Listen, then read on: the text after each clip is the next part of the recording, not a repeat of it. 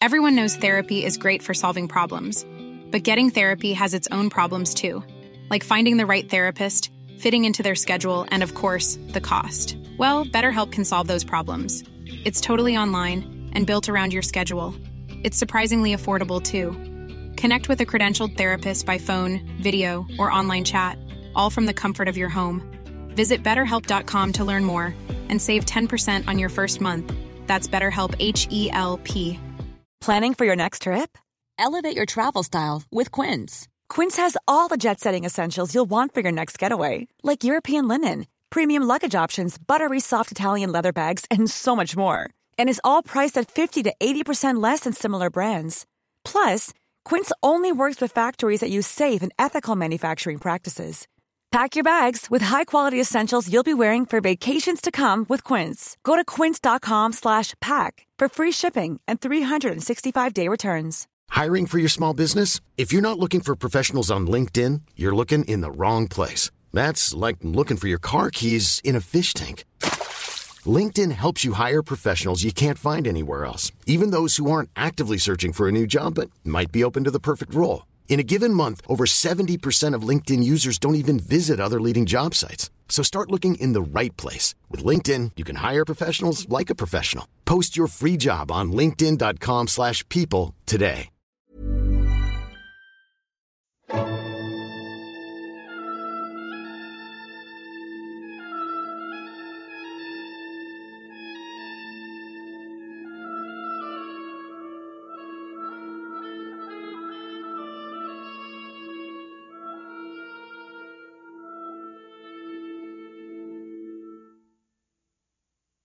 سلام.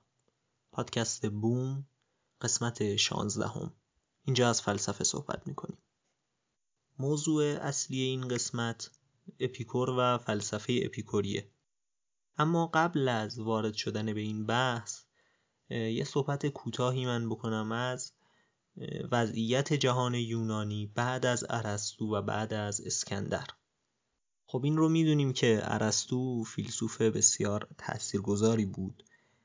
و مکتب خودش رو داشت. بعد از این هم که از دنیا رفت مکتب مشایی به کار خودش ادامه داد و بیشتر به نقد و تفسیر آثار و گفته های عرستو اینها مشغول بودن و شاید خلاقیت آنچنانی نشون ندادن. و همین خاطر من از اختصاص دادن یک بخش جداگانه برای اینها اجتناب کردم و این رو چندان لازم ندیدم. اما اول ببینیم که چه اتفاقی بعد از از دنیا رفتن ارسطو و بعد از اسکندر در جهان یونانی میفته خب ما یک دیدگاهی داریم در فلسفه و یک نوع نگرشی داریم که میگه فلسفه خیلی متأثر از شرایط جامعه در زمان خودش هست و از تحولات سیاسی خیلی تأثیر میپذیره و میشه گفت این تغییراتی که در فلسفه در دورهای مختلف به وجود اومده معلول شرایط اجتماعی و سیاسی هر دوره بوده نه حتی علت اونها. من نمی‌خوام این رو بگم و نمی‌خوام به یک نوع دیدگاه جبری معتقد بشم که مثلا جامعه فلسفه رو به وجود میاره و سیاسته که فلسفه رو تغییر میده نه اینکه فلسفه روی جامعه و روی سیاست تاثیر بذاره. نمی‌خوام این رو بگم اما خب این رو هم باید جدی گرفت و حتی اگه اعتقاد نداشته باشیم که کاملا فلسفه تحت تاثیر شرط جامعه است باید این رو به نظر بپذیریم که تاثیر قابل توجهی می‌ذاره تحولات اجتماعی به روی فلسفه هر دوران. یه نگاه کلی بندازیم به تاریخ یونان باستان. گفتیم که اول اون شهرهای کوچیکی بودن که تمدنهای خاص خودشون رو داشتن.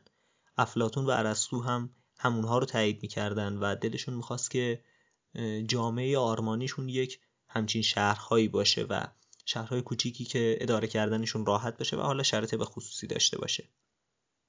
بعدش اسکندر از مقدونیه اومد یونان رو تصرف کرد و تحت سیطره خودش در آورد.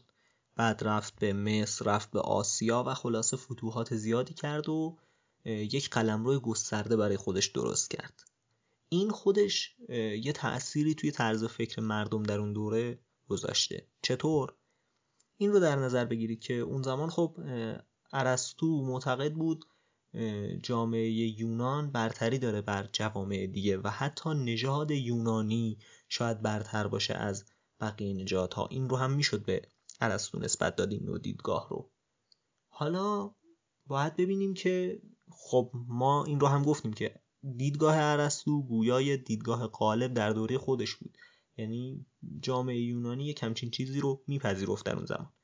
حالا باید دید دیدگاه اسکندر چی بوده و چه نوع طرز فکری رو می‌خواسته به وجود بیاره. بالاخره با اون امپراتوری بزرگی که درست کرده قلم روی به اون بزرگی که برای خودش گسترش داده و اون تغییرات سیاسی که حاکم کرده آیا در این طرز فکر در جامعه تغییری به وجود اومده تا فلسفه هم به طبع بخواد ازش تأثیری بگیره. نکته مهم و قابل توجه اینه که اسکندر ظاهرا همچین دیدگاهی نداشته و بر برتری نژاد خودش و حالا نژاد غربی بر سایر نژادها تاکید نمی کرده و حتی سعی می کرده که به نوعی محبوب و مقبول باشه نزد مردمانی که قرار بوده برشون حکومت کنه. و وقتی که سرزمین های مختلف رو تحت فرمان خودش در میاره. علا رقم این که می‌خواد ابهت و اقتدارش پیش اینها حفظ بشه سعی می‌کنه یک نوع وجهه محبوب خداگونه نزد اینها پیدا کنه. یعنی خودش رو فرزند خدایان معرفی کنه و حتی خدایانی که اون اقوام میپرستیدن نه خدایان منطقه خودش. و حتی وصلت می‌کنه مثلا با دختران پادشاهان در این مناطق تا بالاخره بتونه از عهده حفظ این قلم رو بزرگ بر بیاد. این خودش یک عامل تاثیرگذار بوده در جهان یونانی در اون دور. بعد از اسکندر اسکندر خب جوان مرگ میشه و سرزمین هاش بین بازماندگانش تقسیم میشه برای حکومت و برای فرمان روایی خب این باز خودش یک تاثیر دیگه ای می‌ذاره. باعث میشه که تحولات سیاسی در اون دوره به سمت دیگه ای بره و جامعه هم از اینها تاثیر می‌گیره. بعدش هم با یک فاصله ای رومی ها میان بر یونانی ها غلبه می‌کنن و این دیگه خیلی موثر بوده در تاریخ فلسفه. چرا که شرایط جامعه رومی با اون دولت شهرهای کوچیک یونانی خیلی تفاوت داشته. رومی ها بیشتر بر اقتدار و قدرت مرکزی و عملگرایی تاکید می‌کردن. زیاد بر مسائل نظری مثل یونانی ها تاکید نداشتن و حتی علاقه من نبودن. و سعی می‌کردن قدرت مرکزی خودشون رو حفظ کنن دوباره برمیگردن به اون حالت میهن پرستی و حتی نجات پرستی خودشون که ما باید بر جهانیان حکومت کنیم. حالا گرچه که حالا به اون صورتی که خیلی اوقات به تصویر کشیده شده ظالم نبودن. این چیزی که مثلا اومدن به تصویر می‌کشن که حالا برخوردشون با مسیحیان مثلا. یک تصور رسانه‌ای اونقدرها همین رومی ها خونریز و ظالم نبودن. خصوصا در برخورد با مسیحیان. ولی خلاصه اینها عملگرا و شاید حتی جنگجو بودن. پس در نهایت یه تغییر شگرف ایجاد میشه در جهان یونانی با اینکه این رومی ها اصالتشون رو و مواد خام جامعه خودشون رو یعنی فرض کنید دیدگاه های اولیه و طرز فکر اولیه و حتی فلسفه خودشون رو از همون یونانی ها می‌گیرن. اما اون مسیر رو ادامه نمیدن. اسم ارسطو رو میارن اما اون شیوه ارسطویی رو پیاده نمی‌کنن. اون مدارس ارسطویی رو ادامه نمیدن یا مثلا اسم سقراط رو میارن اما با اون شیوه جدل سقراطی پیش نمیرن. در کل امپراتوری روم در مقایسه با اون دولت شهرهای کوچیک یونانی یک چیز خیلی مرکزگراتر و اقتدارگراتره. و بر وحدت و یگانگی و یک پارچگی جامعه خیلی بیشتر تاکید داره. اینی هم که می‌بینیم مثلا با فرض کنید مسیحیان بعد برخورد می‌شده یا چیزهایی از این دست به این خاطر اینها خیلی براشون مهم بوده که جامعه یک دستی برای خودشون حفظ کنن و می‌خواستن اون اقتدار خودشون رو از این طریق اثبات کنن و حفظ کنن در اون جامعه.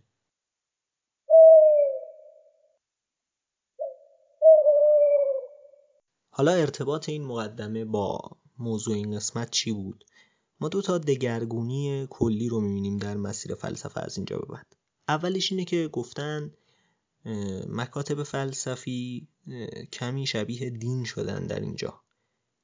مثلا تصور کنید مکتب پیکوری نسبت به خود اپیکور که پای گزارش بوده خیلی تفاوت کمی پیدا کرده بعد از اون. پویایی خاصی نداشته بیشتر تکرار کردن فقط حرفا رو. یا حتی عرستویی ها که گفتم به اون صورت خلاقیتی بعضیشون نشون ندادن. یا درباره فلوتین خیلی ها این رو میگن که داشت فلسفه رو تقریبا شبیه دین می‌کرد. حالا این هم خب یک نوع دیدگاهه ولی بالاخره ما یک چنین تفاوتی رو حس می‌کنیم از اینجا به بعد. نکته بعدی تاثیر اسکندره که با آوردن سربازاش به جامعه شرق و باز کردن پای غربی ها به این طرف دنیا باعث شد که دیدشون بازتر بشه و با یه دیدگاه ها و نظریاتی آشنا بشن که قبل از اون ندیده بودن و نشنیده بودن. و این روی فلسفه غرب هم تأثیر گذاشته و بازنمایی شده. قرار نیست این قسمت از پادکست رو به فلسفه شرق اختصاص بدیم تا دقیقا بگیم کجاها و چه تاثیراتی. ولی من به طور خیلی کلی بگم مثلا آین بودا یکی از جا افتاده ترین و قدیمی ترین آین های شرقیه که خب داستانش رو احتمالا شنیده باشید که یک شاهزاده ای تصمیم می‌گیره که بره و راز زندگی رو کشف کنه. وقتی مردم رو مینه با رنج مردم آشنا میشه تصمیم می‌گیره راز غلبه بر رنج ها رو پیدا کنه و خلاصه سفر می‌کنه و حالت اساتیری هم پیدا کرده بعدا مثلا بالاخره نقش خدایان و اینها هم در این دیده میشه. دونست که بگیم بودا صرفا فیلسوف یک حالت اسطوره‌ای هم داره. و خلاصه میره به یک سفر طولانی و روی خودش کار می‌کنه اینها. در نهایت به این نتیجه می‌رسه که راه خوشبختی و سعادت بشر اینه که بشر امیال و خواسته هاش رو کنار بذاره. اگر ما حوث های کمتری داشته باشیم و دلمون چیزهای کمتری بخواد خب کمتر هم احساس ناکامی می‌کنیم و از این احساس ناخوشایند می‌تونیم رها بشیم. این چیزیه که بودا در نهایت بهش می‌رسه. عمر زاهد همه طی شد به تمنای بهشت. او ندانست که در ترک تمناست بهشت. این چیزی که در نهایت بودا بهش می‌رسه و ما یک چیزی خیلی شبیه به این رو در فلسفه فردی به نام اپیکور می‌بینیم در یونان. و احتمالا این تأثیری که از جامعه شرق گرفته شده و به فلسفه یونانی اومده. اپیکور در 342 یا 341 قبل از میلاد متولد شد. زندگی سختی داشت. این خیلی برای بعضی ها جالبه و اینطور اعتقاد دارن که فیلسوفانی که بیشتر درگیر مسئله رنج و لذت بودن فیلسوفان سختی کشیده بودن و اونهایی که مثلا زندگی رو سرشار از رنج می‌دونستن یا اینکه به هر حال اعتقاد داشتن که برای پرهیز از رنج باید دستور العمل خاصی تجویز بشه در زندگی اونهایی بودن که خودشون خیلی رنج کشیده بودن و به هر حال لمس کردن این موضوع رو. برای چنین کسانی می‌تونه جالب باشه که اپیکور جز این دسته بوده زندگی راحتی نداشته و از یک خانواده متمول و سرشناس به وجود نیامده بوده. بیشتر عمرش رو هم در بیماری گذرونده و جسم ضعیفی داشته. زیر نظر یک استاد افلاتونی و یکی از مریدان دموکریت گفتن که آموزش دیده گرچه خیلی به بقیه فیلسوف ها خوشبین نبوده و معمولا این رو هم نفی می‌کرده که بهش نسبت دادن زیر نظر فلان مرید دموکریت آموزش دیدی و مطالبت رو از اون یاد گرفتی. معمولا علا رقم این که انسان خوشخلقی بوده و با دوستان خودش خیلی مدارا داشته اما به بقیه فیلسوفان خیلی توجه نداشته.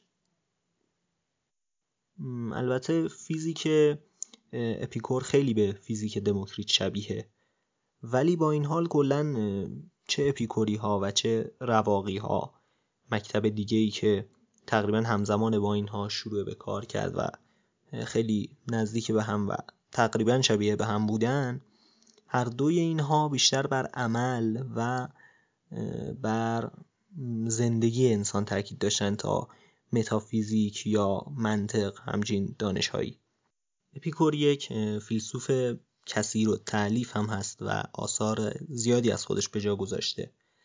و کارش رو در باغ خودش شروع می‌کنه. یک باغ شخصی داشته و اون رو اختصاص میده به شاگردانش و علاقمندان به فلسفه و تا بیان اونجا و از مطالب فلسفیش بهره مند بشن. همونطور که گفتم تمرکزش بر عمل و بر اخلاقه بر اینکه انسان باید چطور رفتار کنه. در وهله بعد به متافیزیک توجه می‌کنه و در وهله بعد از اون به منطق. منطق رو در حد جدل فقط میپذیره. یعنی در این حد که بتونی موضع خودت رو به دیگران ثابت کنی و به کرسی بنشونی. و بیش از این به مثلا بحث های عرستوی علاقه نشون نمیده. حتی به ریاضیات هم علاقه نشون نمیده و کلا این بحث ها رو تقریبا بیفایده می‌دونستن. و می‌گفتن که مهم اینه که انسان چطور قرار زندگی کنه و نه این چیزهایی که همیشه سرش اختلاف علمی است و جر و بحث هست خب به چه کار میان؟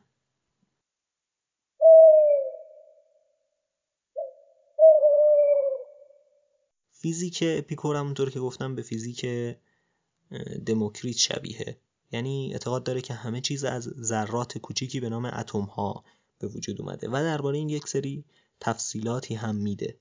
مثلا اعتقاد داره در ازل این اتم ها همه جدا از هم بودن و مثل تشبیه به باران حالا می‌کنه. میشه گفت مثلا مثل ذرات پراکنده در هوا. اینها پخش بودن تا اینکه روی هم ریختن و جمع شدن و در نهایت شکل گرفتن.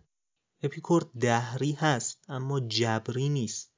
یعنی درسته که اعتقاد داره همه چیز خود به خود به وجود اومده اما اعتقاد نداره باید به همین شکل به وجود می اومده و تغییری درش راه نداره. یک نوع اختیاری رو میپذیره و معتقدی که ما انسان ها می‌تونیم خودمون تصمیم بگیریم. منبع دریافت و آگاهی انسان ها رو احساس می‌دونه. حالا چه احساس از نوع احساسات واقعی باشه و چه تصورات خودمون و توهمات. برای اونها هم یک نوع واقعیتی قائله. مثلا میگه ما وقتی تصویر شیر بالدار رو در ذهنمون میاریم این به خاطر اینه که تصویرها قاطی شده. تصویر شیر به ما رسیده تصویر بال پرنده به ما رسیده اینها با همدیگه قاطی شدن توی ذهن ما. وگرنه اینطور نیست که چنین تصویری کاملا غیر واقعی باشه. پس کدوم درسته و کدوم اشتباه های ما می‌تونیم بگیم شیر بالدار وجود داره؟ معتقد تفاوتش در حکمه.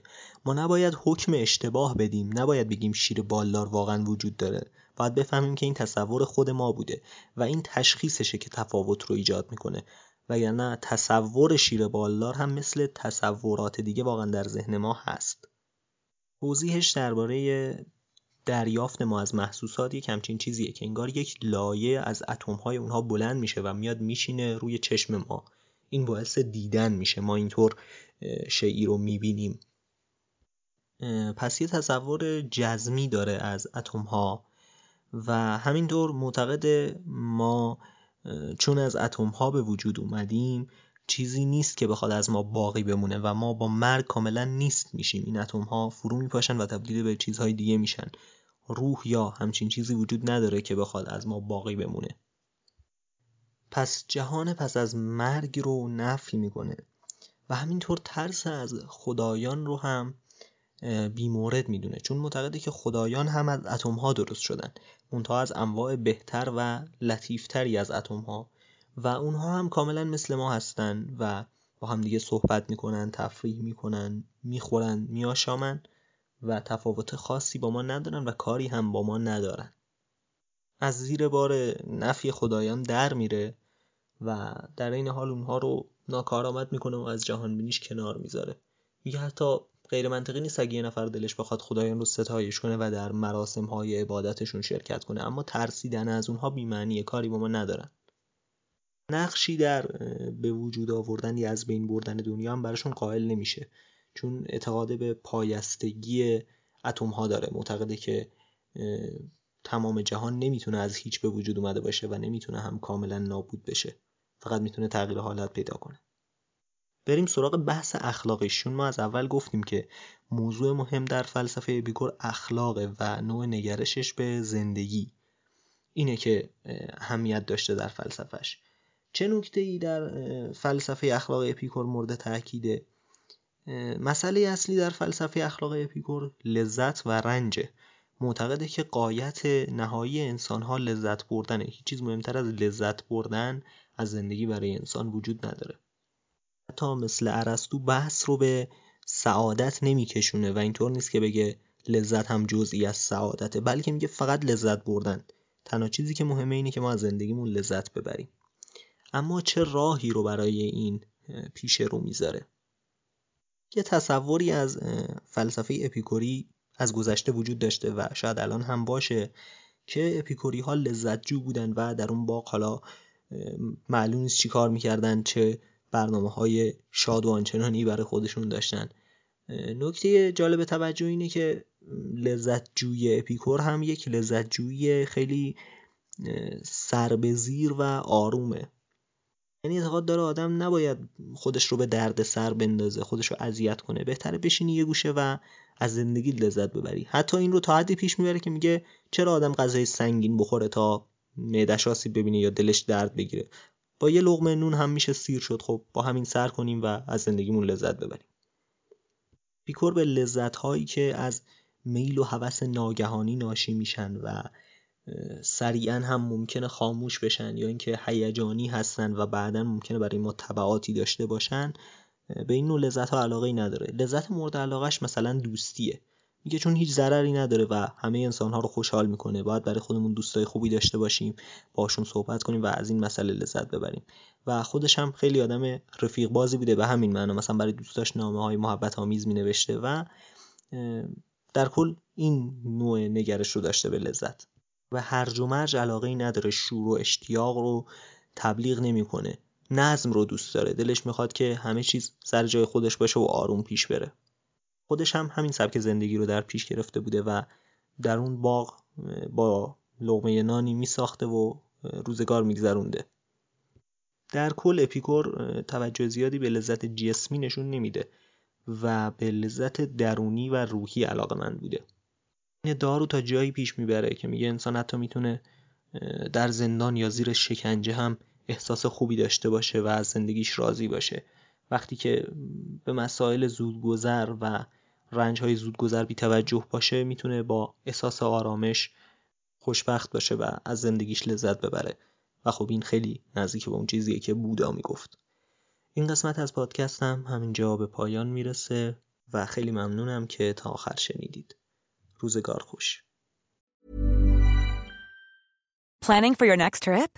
Elevate your travel style with Quince. Quince has all the jet-setting essentials you'll want for your next getaway, like European linen, premium luggage options, buttery soft Italian leather bags, and so much more. And is all priced at 50 to 80% less than similar brands. Plus, Quince only works with factories that use safe and ethical manufacturing practices.